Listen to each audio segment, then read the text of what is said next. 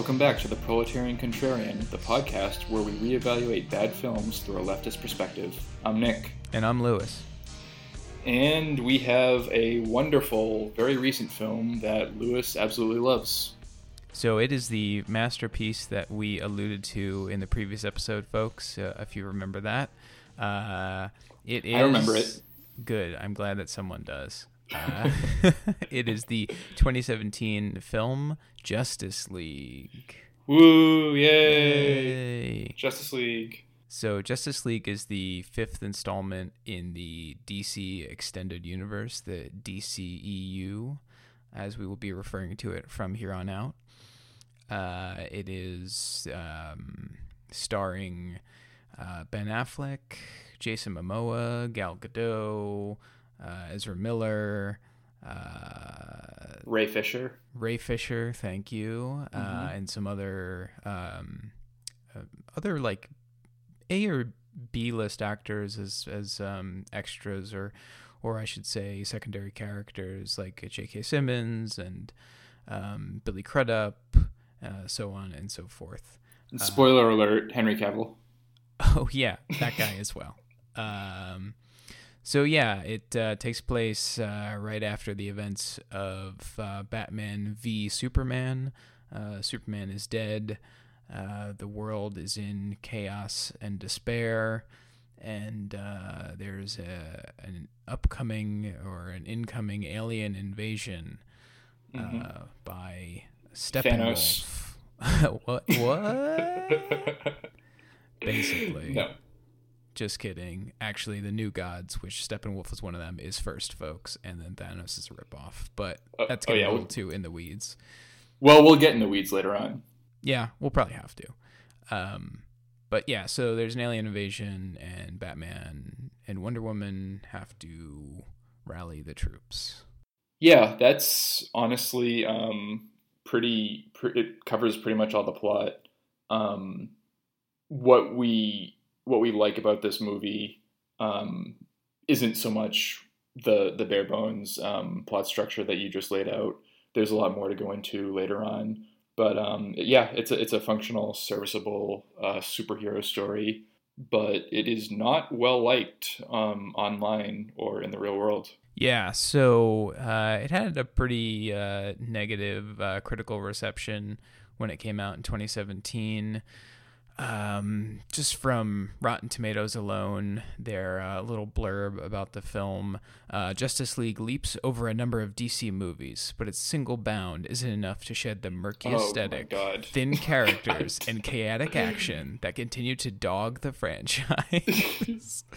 kill me this cutesy little superhero reference shit yeah, it's a it's a bit absurd, honestly. It's it's one of their their worst blurbs. Um, but yeah, so I think that kind of um, that's that's a general overview of why uh, people don't like the film, and um, except Armond White. Uh, oh the- hell yeah the only our critic boy uh, who loved this movie, not just liked but loved. hell yes there's at least one other one lewis for you Yes, it's me and Armond White.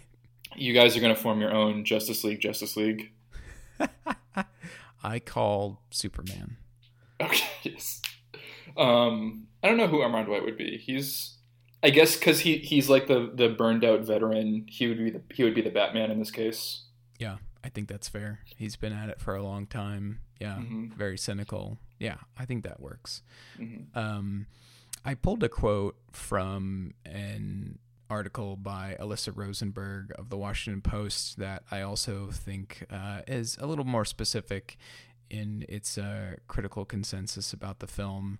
Uh, she says, But if Justice League is a symbol of just how entrenched superhero films have become in the Hollywood ecosystem, it's also a potent illustration that success hasn't necessarily artistically elevated the genre. It's not just that beat by beat Justice League feels nearly identical to so many of the superhero movies that have come before, or that it features some of the ugliest, most pointless special effects I've seen at the movies in a long time.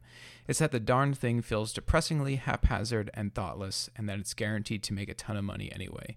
Superhero fans are a ridiculously powerful market. They deserve better than this. Uh, they absolutely do not deserve better than anything.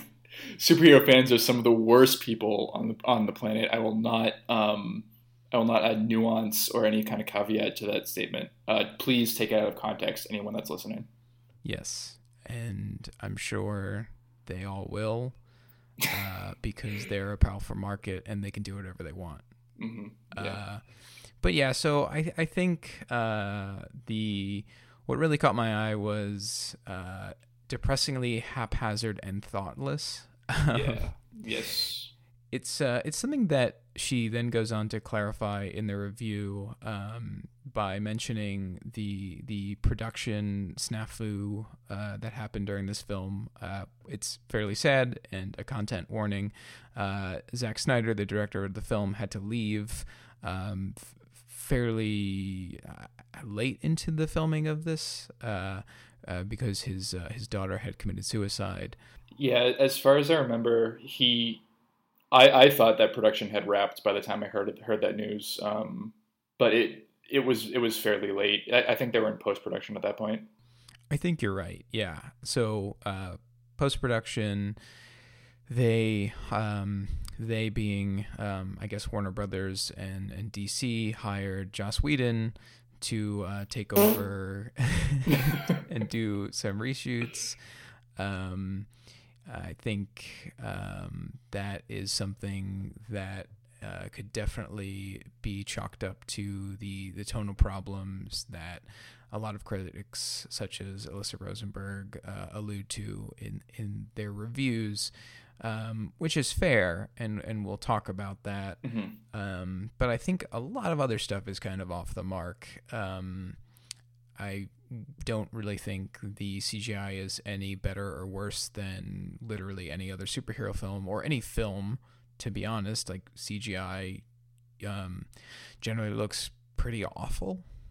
Uh, yeah, I I would half agree with you there. And w- once we get to that part, we can we can uh, dish it out. We can have our own um, Wonder Woman versus Steppenwolf bout um, down down later on. um, right, but yeah, I look, look forward to that. I, I will say I, I, will agree with you. Um, I don't think it's necessarily noticeably worse than than anything Marvel puts out. Yeah, exactly. So um, now I think the tonal issues, um, especially the the jokes and the banter, um, juxtaposed with the the very you know serious uh, nature of some of the rest of the you know the the world ending apocalyptic uh, nature of the rest of the film it's it's it somewhat misses the mark.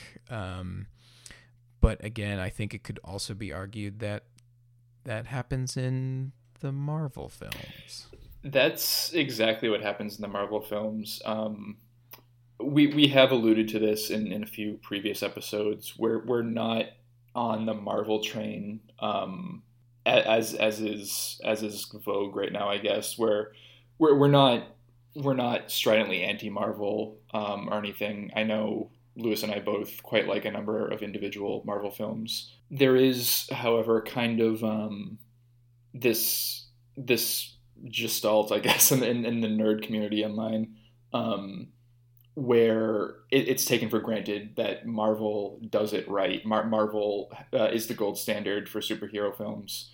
Um, their their house style is is to be emulated, and DC is constantly playing catch up, which isn't untrue, um, I guess.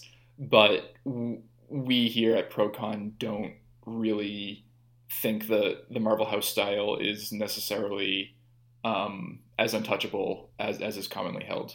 Yeah, here at Procon, we don't have brand loyalty, folks. So hell no, hell to the no. Uh, we're not gonna say that we're MCU fans or that we're DCEU fans. Uh, if it's a good movie, it's a good movie. We both liked Doctor Strange. We both mm-hmm. enjoyed Guardians mm-hmm. of the Galaxy 2. Mm-hmm. Um, there are other ones I'm I'm blanking on right now. Uh, Ragnarok. Yep, Thor Ragnarok. We we both enjoyed that one. Um, I I like Spider Man Homecoming. I, I don't think you've seen it. Is that correct? I haven't seen it yet. Uh, the first Iron Man. I guess we both like oh, yeah. that one. Yeah, definitely. Yeah. The first Iron, Iron Man. Man. So yeah, it's not to say that we're just here to just shit on Marvel films, uh, by no means. But um, I think we should look at the DC films with um, a more clear head. So I think that's what we're going to try and do here with Justice League. So that's pretty much the main thrust of the criticism that we were able to find online. Uh, perceived inconsistency uh, in dialogue and tone. Um, I do I do attribute that more to the troubled production more so than Snyder's direction. Um, we're not the biggest fans of Zack Snyder here at ProCon.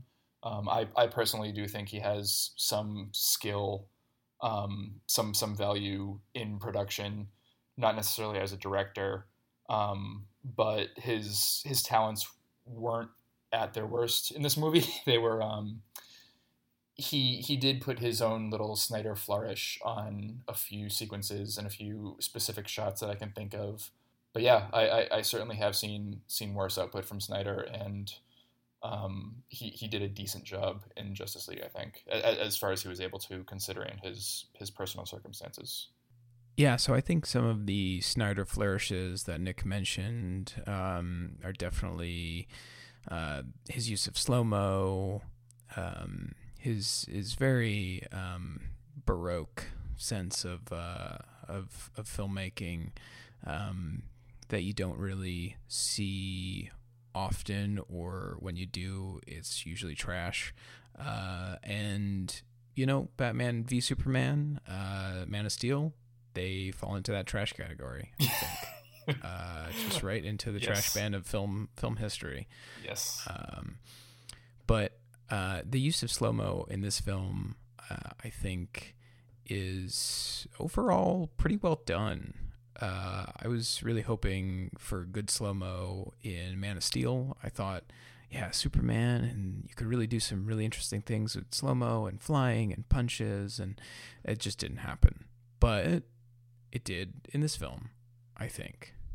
Yeah, and what, what's neat about the slow mo, um, as you were hoping for in Man of Steel, and as I was hoping for, it's it's justified within the the context of the film at certain points because the Flash can run around and zip around and everything, um, and he sees the rest of the world in slow mo, but he isn't, and that's neat because there are times where it's literally depicting his powers being used, um, which is always nice when you can integrate effects into your characterization like that.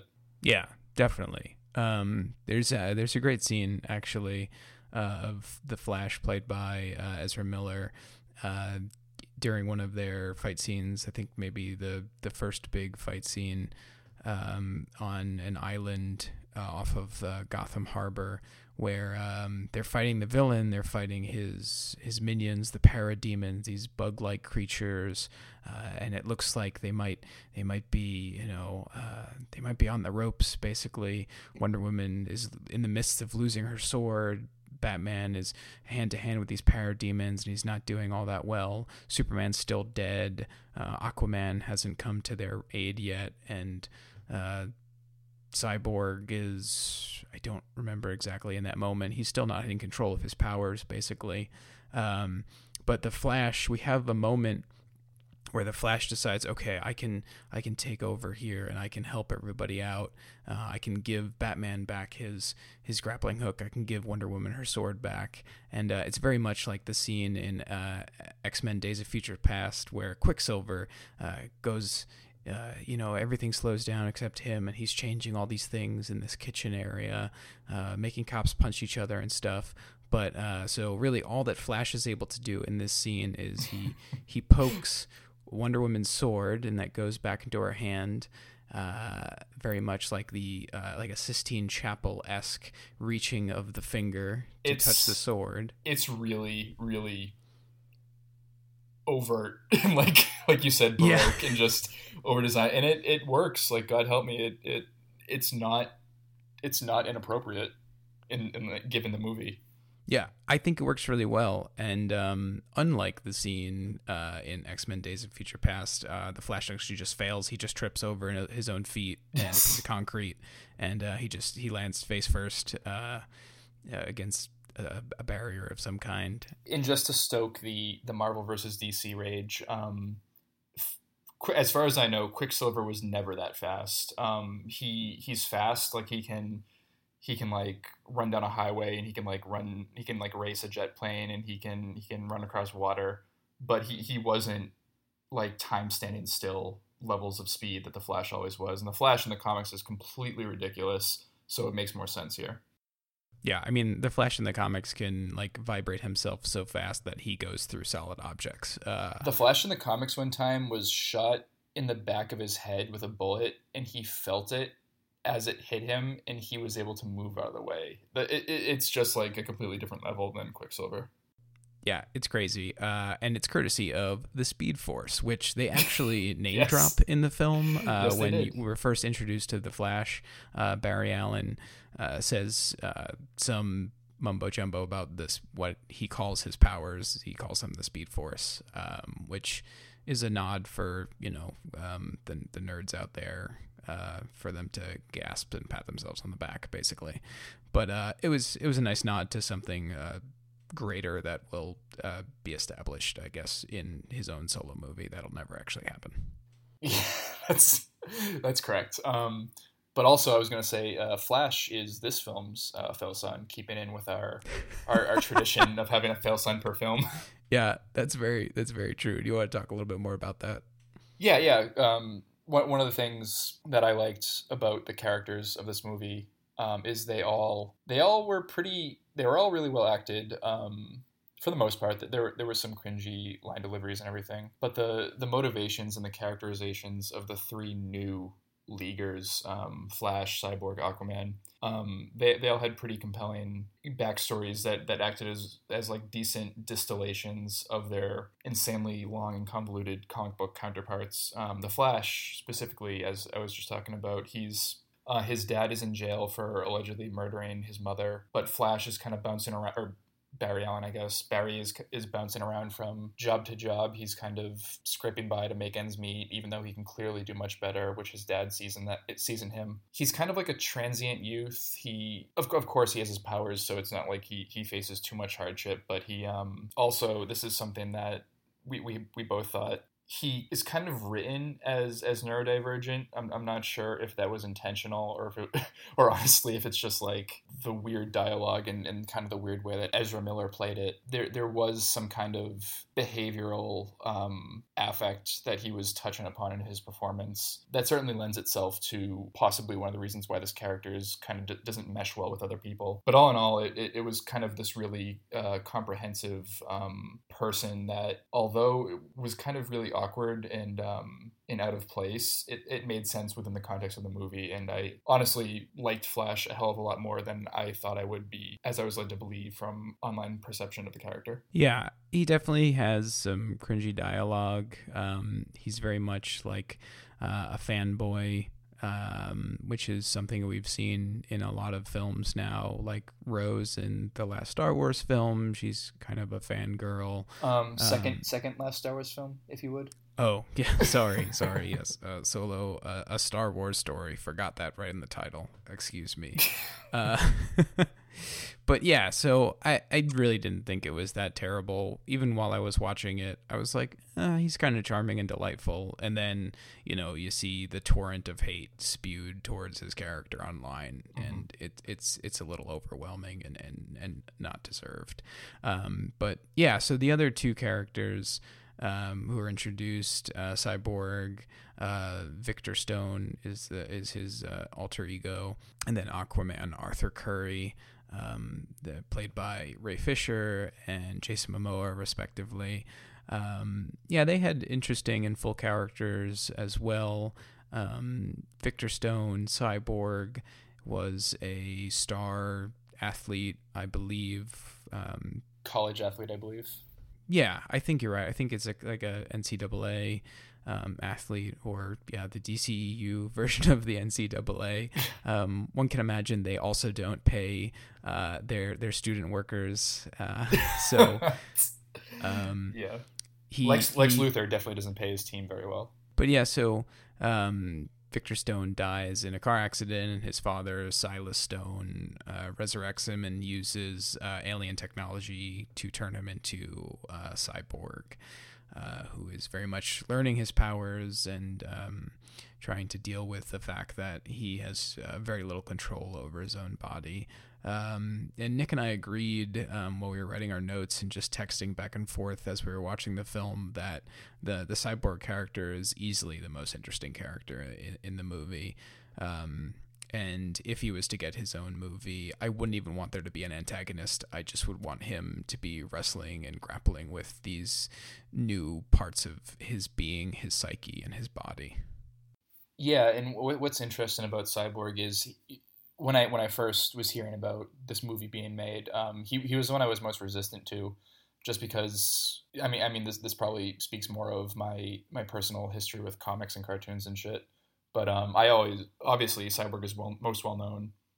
He made his debut in, in Teen Titans. Um, he was much more of a Teen Titans character before he was kind of awkwardly shoehorned into the Justice League as a founding member of the Justice League when they did their New Fifty Two reboot in, I believe, 2012 or 2013. So I, I, I thought it was just kind of weird and clunky um, to do that. But I mean, I was being a stupid fanboy, and he he was he was easily the most compelling character. Um, pretty very well acted too. Um, I, I, had never really seen Ray Fisher.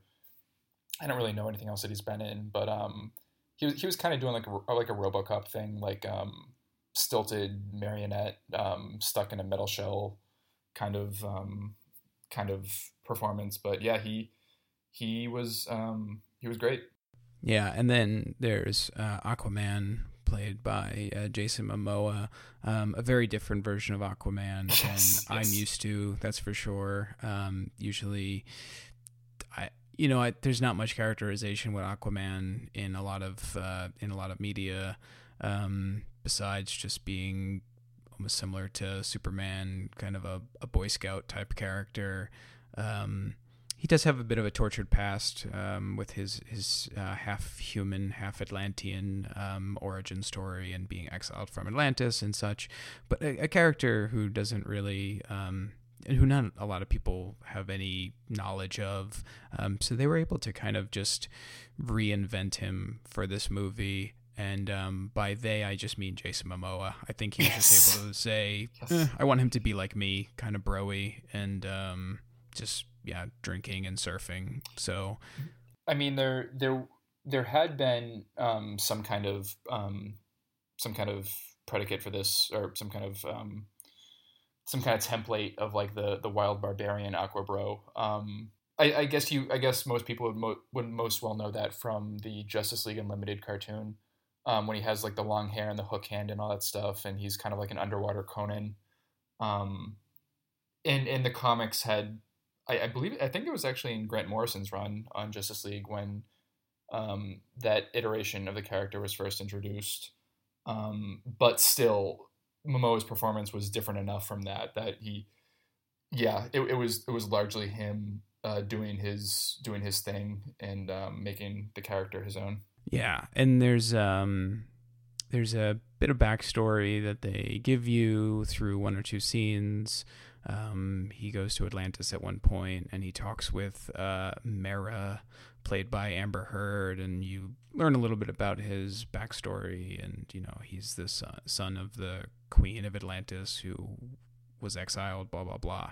Um, but also, it's interesting, he kind of just hides out in an, an Icelandic village and he just like brings them fish.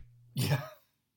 Yeah, he does. Um, and that is one of the things I really appreciated about all these three new leaguers that they introduced. Um, Barry with his um, his his transient homelessness and his uh, working class job, his his bundle of working class jobs. Uh, Victor as a student athlete who are um, notoriously um, underpaid and exploited for their labor, and um, Aquaman or Arthur um, for his uh, he he subsidizes this poor um, impoverished fishing community. Um, all three of them are are working class or or at least um, working class adjacent, and, and they face similar issues of of their labor um, being exploited or, or or their labor being put to use um, on behalf of the working class. Um, so I, I enjoyed that, and especially contrasted with the more aristocratic obviously uh, Bruce Wayne and um, and Diana Prince uh, it, it, made for a nice kind of like contrast in, in their backgrounds. Yeah, definitely. the The humble origins um, is is interesting to see. It, it harkens back to Superman as well. There, mm-hmm. you know, it's mm-hmm. something that um, we saw in Man of Steel, but um, uh, he was also like the product of an insane libertarian father. Oh my god, Man of Steel. So uh, we really haven't seen the humble origins uh, in in the DCEU. So it was uh, it was nice to see that in uh, in this film. And what's great about this film is if you view it as a standalone feature, like assume, assuming that Superman has just been dead and, and like relying on the public perception of Superman, that comes across despite his uh, his his rabidly um, "Don't tread on me" uh, adoptive father. yeah, that's something that we had talked about before recording. That this film can actually be can be viewed as a standalone film. It's better. Um, it's better. I think. Yeah, it is better if you just view it as a standalone film. Uh, and uh, we'll we'll talk a little bit about why that is. I think a big part of it is uh, how the the villain is introduced and and and and then vanquished. Um, it's very close ended, um, outside of uh, one or two references to um, uh, a larger pantheon of uh, villains. Mm-hmm. Uh, so Steppenwolf is the the main villain of the film.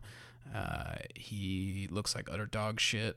Um, he's really uninteresting. Uh, yes. It's just yeah, he looks like he's straight out of a, a PS2 game. Mm-hmm, mm-hmm. Um, great uh, actor behind him, uh, Ciarán Hinds, uh, amazing yeah. actor. Uh, just really, yeah, uh, poorly cast here, or just uh, not put to his his best uh, his best abilities.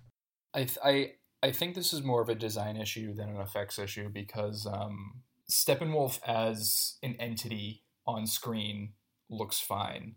It's just his that entity looks like dog shit. It's it's like um, he looks like dog shit. The the parademons look like shit, and it's a it's a real shame because I, I, I think we've alluded to Jack Kirby on the show before, but um we're we're both big fans of of Jack Kirby and all of his fourth world stuff, of which uh, Steppenwolf and the Parademons belong to, is great. And it, it, it, visually, it's great, and it's visually dynamic and colorful. I'm not really expecting that like a, a big budget film in, in 2017 would have put Steppenwolf in his green um, jumpsuit and his his green kind of like link hat, um, like like uh, as a literal costume. But they, they could have at least done an interpretation of that that looks better than like knockoff God of War armor.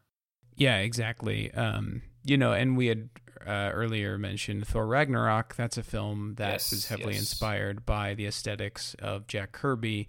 Um, literally every aspect of that film, down to costume and set design, is is what you could call Kirby esque. Mm-hmm. Um, it's hard to describe that exactly, but you know, if you if you look at um, if you look at pictures online of Jack Kirby's run on Thor, who he created, not Stan Lee, um, yes.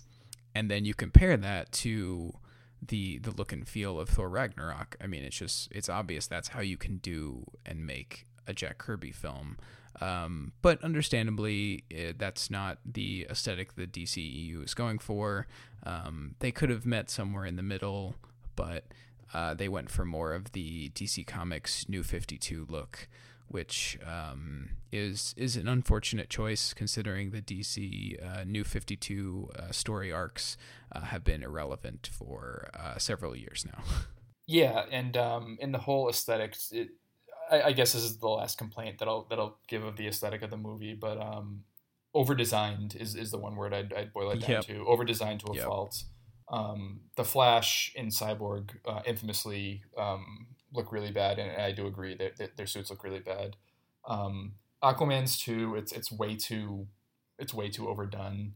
Um, I know in his I know in his own movie that just came out recently, um, he has a much more comics comic, comics faithful look, which looks great. However, to contrast with that, the three established heroes of the movie, uh, Batman, Wonder Woman, and Superman, all have amazing looking costumes. I think um, it's a good compromise between the Snyder aesthetic and also the comic book faithfulness. I think because the, the, the three much more popular heroes than the other three, that kind of forced them to to be more on their game when designing these suits. They tried to do um, more of a new creative look for the for the lesser known three characters, and it kind of didn't really work out. Yeah, exactly. Um, towards the end of the film, it is um, hinted at that like Cyborg, um, because his his body and his powers are changing, uh, that he his look is evolving, mm-hmm. Um, mm-hmm. and it looks um, much better, more plated armor as opposed to this like crystalline structure. So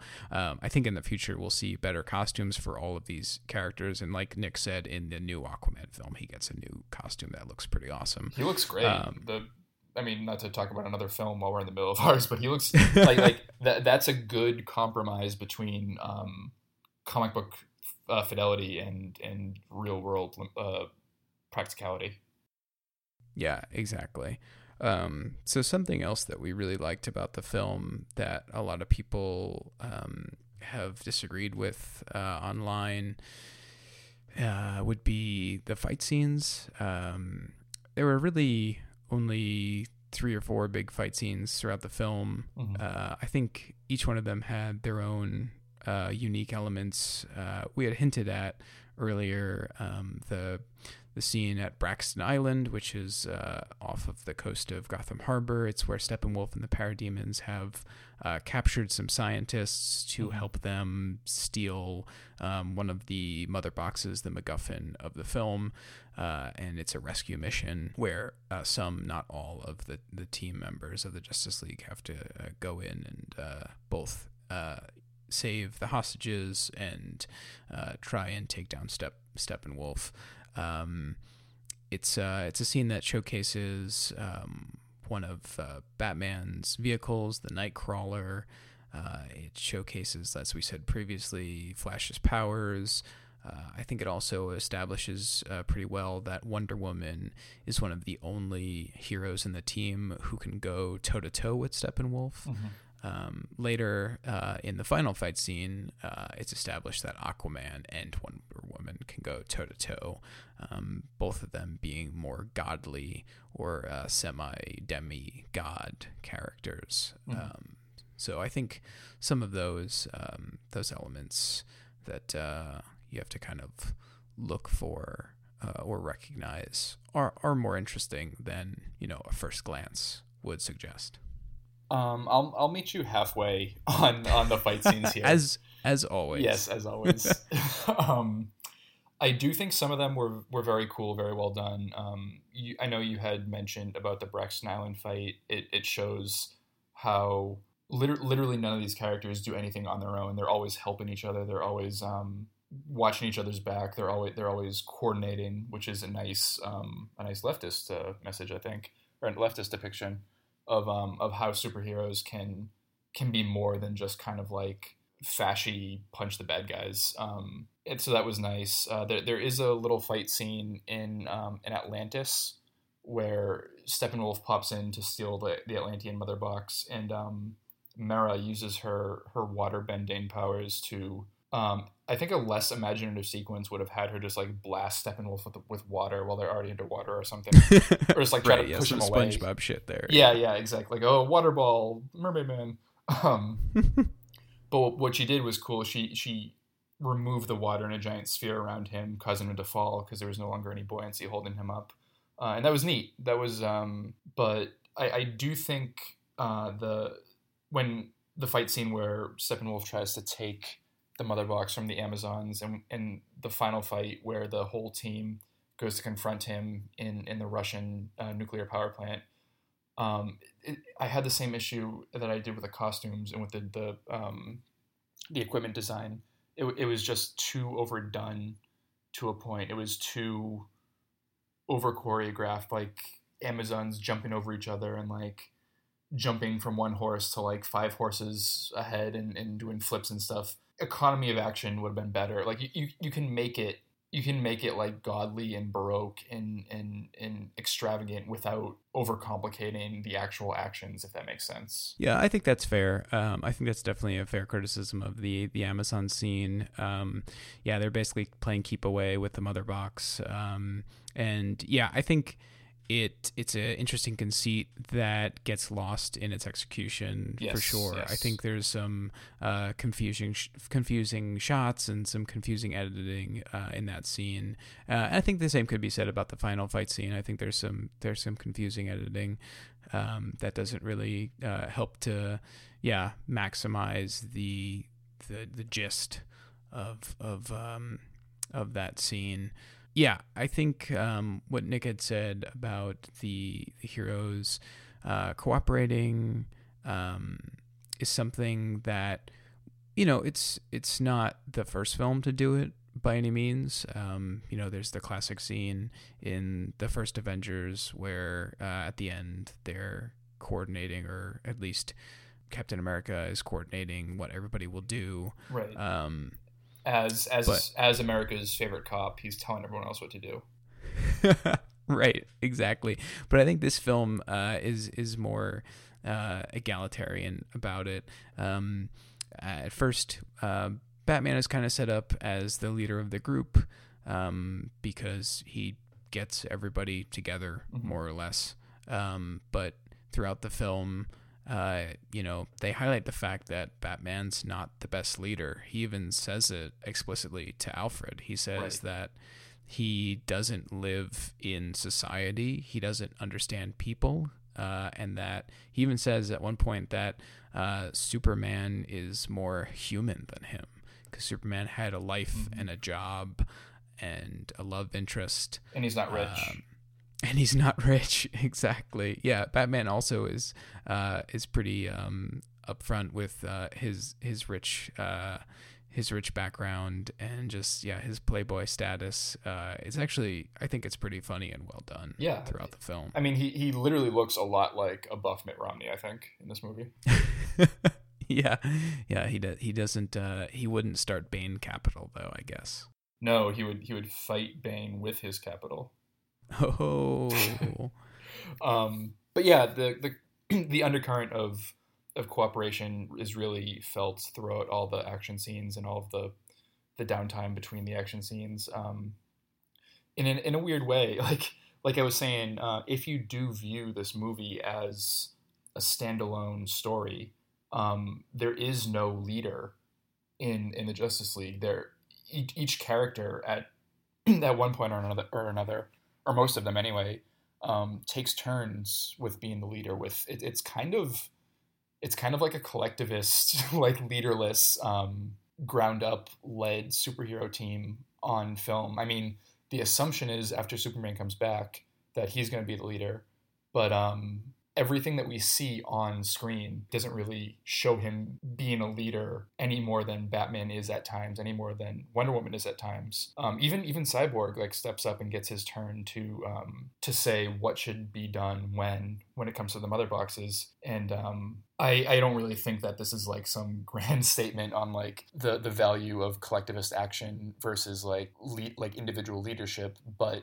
it is in my opinion, like a, a not completely baseless reading. Yeah, and um, I, I, think it's true. There is really no no leader at any one point, or no um, obvious leader, or you know obvious future leader. Um, the film hints at the fact that it's Wonder Woman, which makes sense mm-hmm. uh, in some comics, and I think in the Justice League cartoon as well. Like Wonder Woman had that leadership role, um, but it's it's one of the loose ends of the film. I mean, it's never explicitly said, you know, here's the here's the leader badge. It's you. They they really do kind of cooperate. To, they're they're all the leader together, and that and that's kind of neat, and that that's pretty unique for uh, superhero movies, as far as I know. Yeah, I mean, I, I can't think of any other uh, team-based superhero film where there's there's just this obvious uh, yeah uh, lack of leadership. I mean, Avengers, it's it's either Tony Stark or Captain America, and uh, even when they split up, there's you know they, there's those two again for their own uh, respective teams. Mm-hmm. Um, yeah, there's a, there's another theme um, that I think is uh, could have a, a more uh, left uh, read to it uh, for this film. It's um, so it, the the film starts with Superman is dead. Um, there's this montage which I like personally. I know a lot of people online and a lot of people I saw the movie with thought it was hokey. Um, it uses a Leonard Cohen uh, song. I don't remember what it's called. It's, I, the refrain is oh, it, they, he did. I knew I knew I knew it that song from somewhere because I wrote a note about it. I'm like, this montage is hacky, and it, I wrote that it reminded me of the one for Watchmen, where um, oh no, but that's a Bob Dylan song. But it, it reminded me of him trying to recapture the magic of that opening scene from Watchmen. And fun fact, the only part of that fucking movie that I actually like, but I, I don't think it lived up to that to that intro. So the intro of this film um, is Superman's funeral, just shots of Metropolis with like uh, the bridge has this like co- this cover on it, this black cover with uh, a silver, uh, you know, S Superman S on it, and um, it, it gets a little hokey when uh, like bad things start happening. There's this really absurd uh, little beat where there's like this like I guess you can consider him like a skinhead or white supremacist guy, like uh, in slow motion kicks these oranges that are uh, being sold by um, oh my by like this this Muslim family. He's like, "I'll get you, you immigrants, and your oranges too." yeah, it's it's absurd. I I, I understand that. Um, probably uh, because it's in slow motion. Probably one of the worst uses of the slow mo in the film. Um, and then there's like a there's a homeless man who has a little sign that says "I tried." Um, then there's a shot of a newspaper where it says Superman, Prince, and David Bowie. like they've left us behind. yes. Yeah. Um, um. Not not a fan of the opening montage, but but um, I'll I'll allow that little bit of disagreement here. Yeah, but I think what it does is it sets up this idea of hopelessness that um, that that hopelessness opens up the world to the attacks of Steppenwolf and the parademons. So I think right so Steppenwolf uh, and the parademons come to Earth uh, because uh, there's like basically a power vacuum. Superman's gone. Uh, everybody feels uh, hopeless, and there there's a mention of um, who sent Steppenwolf to Earth at one point. He says, "I will do this for the new gods. I will do this for Apokolips," which, uh, or I actually he says Darkseid, right? Yeah, he um, he, he name drops Darkseid. Yeah, so he name drops Darkseid, who's like will eventually be a big bad, I guess. He's the um the evil new god in Jack Kirby's uh, Fourth World comics. Uh, he's uh, yeah, he's who Thanos is, is a literal copy of. Um, but yeah, so this uh, hopelessness opens itself up to this invasion, uh, and I, I think one read of it, uh, or my read of it, is the idea that hopelessness breeds fascism, and then fascism huh, yeah. must be fought with this collective action. Basically, it's possibly a stretch, but you know we don't have a lot to work with in this film, yeah, so. It's take what you can get here. It's a little bit of a stretch, but I tell you, it's nothing like uh, Mr. Fantastic levels of stretching. Am I right? Oh, or actually, I should say Plastic Man because this is DC. Plastic. Right. Anyway, yeah, keep it on brand. keep it on brand here. Yeah, that's um, yeah, that that's not too too much of a stretch. That that's that reading can be there. Um, I know another thing that you said about the the theme of this, one of the themes of this movie that I really did like and that, that I do think is leftist is that um and, and also it ties into the purpose of that of that montage too I guess is that to to act as a superhero or I guess as a hero if you want to make it more more generic and applicable um, you cannot shut yourself off from society or from people. One of Batman's big learning curves in this in this movie is that he he's trying to learn to trust people more and, and be more open and, and and be more cooperative and and more I guess more of a human like like you said when he he said that he was less human than Superman. I think that other other superhero movies that, that's pretty common in other in other superhero movies but the way that it's kind of like played out in this movie because flash aquaman uh, cyborg and come to think of it superman batman and wonder woman they all have their own ways of um seclu- of keeping this, themselves secluded from the population and from the world at large but they all help each other overcome that Yeah, that's true. I, I think a, a big part of the film is uh, Batman and Wonder Woman helping each other um, with you know some some pitfalls along the way um, to reintegrate themselves into society. Um, Wonder Woman, basically after the death of um, Steve Trevor from the first film, kind of shuts herself off from superheroics and society. She just becomes like an art curator in I think Paris, and that's kind of it. She doesn't really interact with people. There's even a scene where one of her like curatorial coworkers asks, "What did you do this weekend?" and she said, "Oh, nothing." Um, yeah yeah but yeah, throughout the film, Batman and and Wonder Woman they try and they they help each other and they help other people while they get help from those other people too. Um, Wonder Woman reaches out to Cyborg, Batman reaches out to Flash. They both kind of um, reach out to Aquaman, even though he like he's kicking and screaming as they do, but he he's he's brought on board too, and all of them together collectively come come and work to bring Superman back from the ultimate metaphorical um, and literal, I guess, like seclusion, death, and then Superman helps them all in the end. It's I don't know. It's it's it's literally like this. The one of the few depictions of mutual aid I can think of in like a superhero mainstream superhero blockbuster.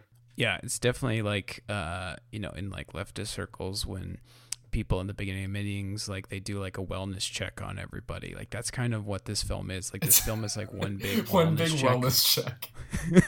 like it's like, are you okay? Yeah, I'm doing okay. Are you okay? Yeah, I'm doing fine. And then I, I think I think that I like- think what you just said might have been dialogue from this movie. I mean, it's of- it's of that caliber Yeah. for sure. No, but I I think literally at one point Flash does say say that to one of the people that he rescues. oh, yeah, I think he does in the um In, think he Braxton says Island. that in Braxton Island. He says it to one of the scientists. does. There's another good line. Uh, he when he's after he saves someone. Uh, when he saves the Russian family, instead of saying "Dos Vidania," he says Dostoevsky. Dostoevsky. yeah, that was that was a that was a hoot. So yeah, Justice League, um, better than I thought. And um, on that note, I guess we'll go to the workers of note, the people uh, who who we want to uh, recognize, um, those who contributed to this movie's production uh, in some capacity um, that we want to call it by name. Yeah, so um, the film actually has some uh, writing credits uh, for those uh, writers uh, who created uh, some of these characters or concepts. Um, so Gardner Fox uh, is a comic book writer. Um, I believe he's deceased. I think all of them are. All everyone that we're Um, gonna name is all, all the comic book writers that we're gonna name are deceased. Yeah, I'm pretty sure about that. Uh, so Gardner Fox created the idea of the Justice League, um, actually the Justice Society of America, then renamed the Justice League of America. Yeah, he's one of the pioneers of of, of DC Comics, basically. Um, along with Jack Kirby, who we had mentioned, uh, creator of the Fourth World comics, who Steppenwolf and the Parademons come from. Um, Jack Kirby created, I mean, a countless amount of characters, uh, more for more for Marvel than DC. He didn't really uh, create characters the, the the the main characters of of this film uh, ex- uh, outside of the antagonists, but um, without his body of work, um, yeah, DC would not be what it is today. the other um, major villain of, of DC in general, besides the great evil known as Darkseid, is the uh, great and actually the, the the quite petty evil known as Bob Kane, um, who who pretty infamously um, screwed over Bill Finger, the the writer who created Batman, um, out of any and all credit. The comic book industry is notoriously um, harsh and unforgiving to creators, and that that's better represented in, in no case that I can think of other than uh, the the Bob Kane Bill Finger fiasco, um, the creators of Batman. But what's nice about uh, Justice League here is that Bill Bill Finger I, I think this might be one of the very first um, large and well-known um, productions that his name is attached to that features his creation, Batman.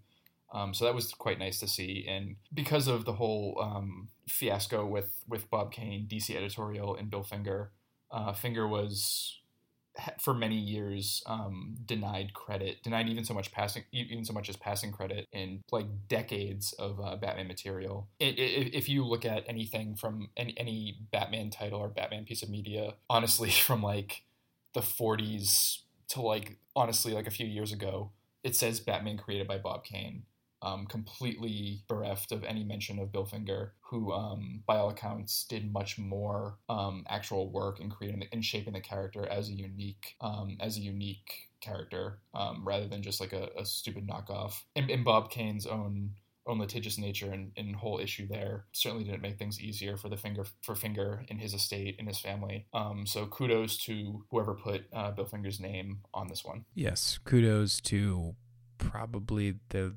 legal department that made them do that. yes, kudos, kudos, to somebody. Kudos to uh, Bill Finger's family finally um, earning recognition for his estate. Yeah, definitely. Uh, we also want to highlight uh, another individual who's had um, a lot to do with the shaping of superheroes, um, more on the the film side of things. Mm-hmm. Uh, Danny Elfman, uh, who did the score for this film. Um, there are just obviously countless superhero films that Danny Elfman has lent his talents to. Um, obviously, the Burton Batman films. Mm-hmm. And I think the Schumacher Batman films. Yeah, he did those. I think he also did Spider-Man films, the the Raimi films. Oh yeah, I think you're right. So yeah, um, this is someone who um, his superhero leitmotifs. Um, when you think of certain characters, you think of Danny Elfman scores outside of Superman, obviously. Mm-hmm. But uh, yeah, so I really enjoyed a lot of the leitmotifs used in this film, uh, especially for Flash. Anytime Flash did his slow motion, um, you would get his leitmotif, mm-hmm. uh, and I think it was really fitting. The Wonder Woman leitmotif is actually from the uh, Man of Steel. Uh, sorry, um, Batman uh, v Superman. BVS. But that was. but that was also um, used well in this film. Yeah, and um, one one thing that's interesting about the music is I, I think even even the most ardent Marvel uh, shills and and um, the most the most uh, vicious DC uh, haters um, would say that DC movies have better music than the Marvel mo- movies do. The Marvel scores are completely flat and unremarkable um, for the most part. Not not to, not to cast, cast too many aspersions there, but um, but yeah, Danny Elfman really came through for this one. Yeah, I you know I think the big thing is just having um, the the musical themes, the leitmotifs. Mm-hmm. Um, you know, when you see a character, um, you associate it with that musical theme. That you know that bundle of measures and and notes. Um, that's something that John Williams did for the original Superman. Mm-hmm. Um, that's what Danny Elfman did for the Batman films, and now that's what he did for Flash in this film. Um, and that's what I I'm blanking on the the the musician who did um, the, the Wonder Woman the score for the yeah the Wonder Woman um, leitmotif. But yeah, that's something that the Marvel films are lacking, uh, and I don't know if they understand that at all. Yeah, in the last section of um, of workers that we wanted to highlight because quite frankly this this film had a small army of people that um, worked in literally every department. Um, the, IMDb, the IMDb page is just a sea of names, and it's we, we can't really go through them all. But um, what what I think has become evident through our discussion of the movie, the the thing that we really like the most uh, is probably the casting and um, the way these characters that we've been reading and watching for for a long time kind of came to life. Um, and so we want to we want to recognize Kristy Carlson, Lora Kennedy, and Kate Ringsell of the casting department. Um, not only for the not only for the superhero roles, but also there there were a number of other smaller roles like um, Barry Allen's father, uh, Victor Stone's father, Jim Gordon uh, as, as I guess Batman's father. uh, mine, I guess, not quite extra throwaway parts, like just walk on parts or whatever, but um, definitely not up to the level of um, secondary characters um, that are often kind of quite hard to cast and quite hard to find like some quality some quality performances for like positions of that level in a movie. But yeah, that th- those were some of the better ones of the film. Yeah, definitely. Uh, so Nick, who would you recommend this film to? Um, DC shills, oh, or, if they exist. If, yeah, if they, they, I would say they exist. I, I, think every every major studio has has a few. But yeah, obviously DC fans. Um, this movie really isn't as bad as as the online narrative would have you believe. Um, I never thought I would say that. I was really skeptical when when Lewis told me that this movie was great, um, but I did enjoy it. Um, a masterpiece yeah. is, is, what uh, I, I you, had said from the You've beginning. said masterpiece from the beginning. Um, I'm not quite there yet. Um, I'm, I'm, the Flash to Superman in terms of uh, appreciating this movie. Um, but yeah, DC fans, if, if you haven't seen it, if you've been if you've been put off by reviews, just just bite the bullet and go watch it. And also to fans of uh, film design when it comes to genre films, um, even if you're not a huge DC fan, for both good and bad inspiration, there's quite a lot of interest in design work that went into um, the visuals of this movie. Um, and I would recommend this film to people who uh, don't expect sequels to films, uh, or at least don't expect their sequels to be forthcoming. yes, uh, yes. We're not going to see another Justice League film for another 10 years, folks. Uh, there's no cyborg film there's no flash film in production right now. I mean literally there's i don't think there's a dc film in production as we speak. Well that's not true. Wonder woman and maybe the birds of prey movie. and suicide squad too. Yeah i mean that's well uh, yeah i guess that's pre-production. They actually have like uh, james gunn and a, a script per, perhaps but right, literally right. every other character in this movie who's supposed to have a, another film uh, is is devoid of that opportunity uh, as of right now, at least. And I, I think it's pretty it's pretty certain that at least the this iteration of these characters um, will never be seen again. It's just it's just where I, I doubt we're ever going to see Ezra Miller as the Flash again, even if there is a Flash movie in in 10 years or whatever. But yeah, no, I, I, I, think that if anything plays into the, the standalone strengths of this movie. And yeah, I, I agree with you. Oh, and I guess Aquaman is out like right now. Not that this is like a plug for that. I'm not getting paid to say that, but someone on the internet will say, "But actually, Aquaman is out right now." But also, it's my understanding is has almost no bearing on the plot of Justice League. So fuck off. Yeah, um, fuck off, comic book fans. Um, I think that's as good a note as I need to end on.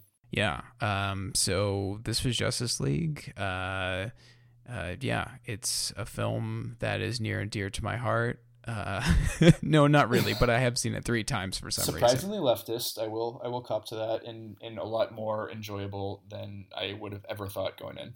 Yeah, it's it's not a bad way to spend two hours. Two hours exactly, I think.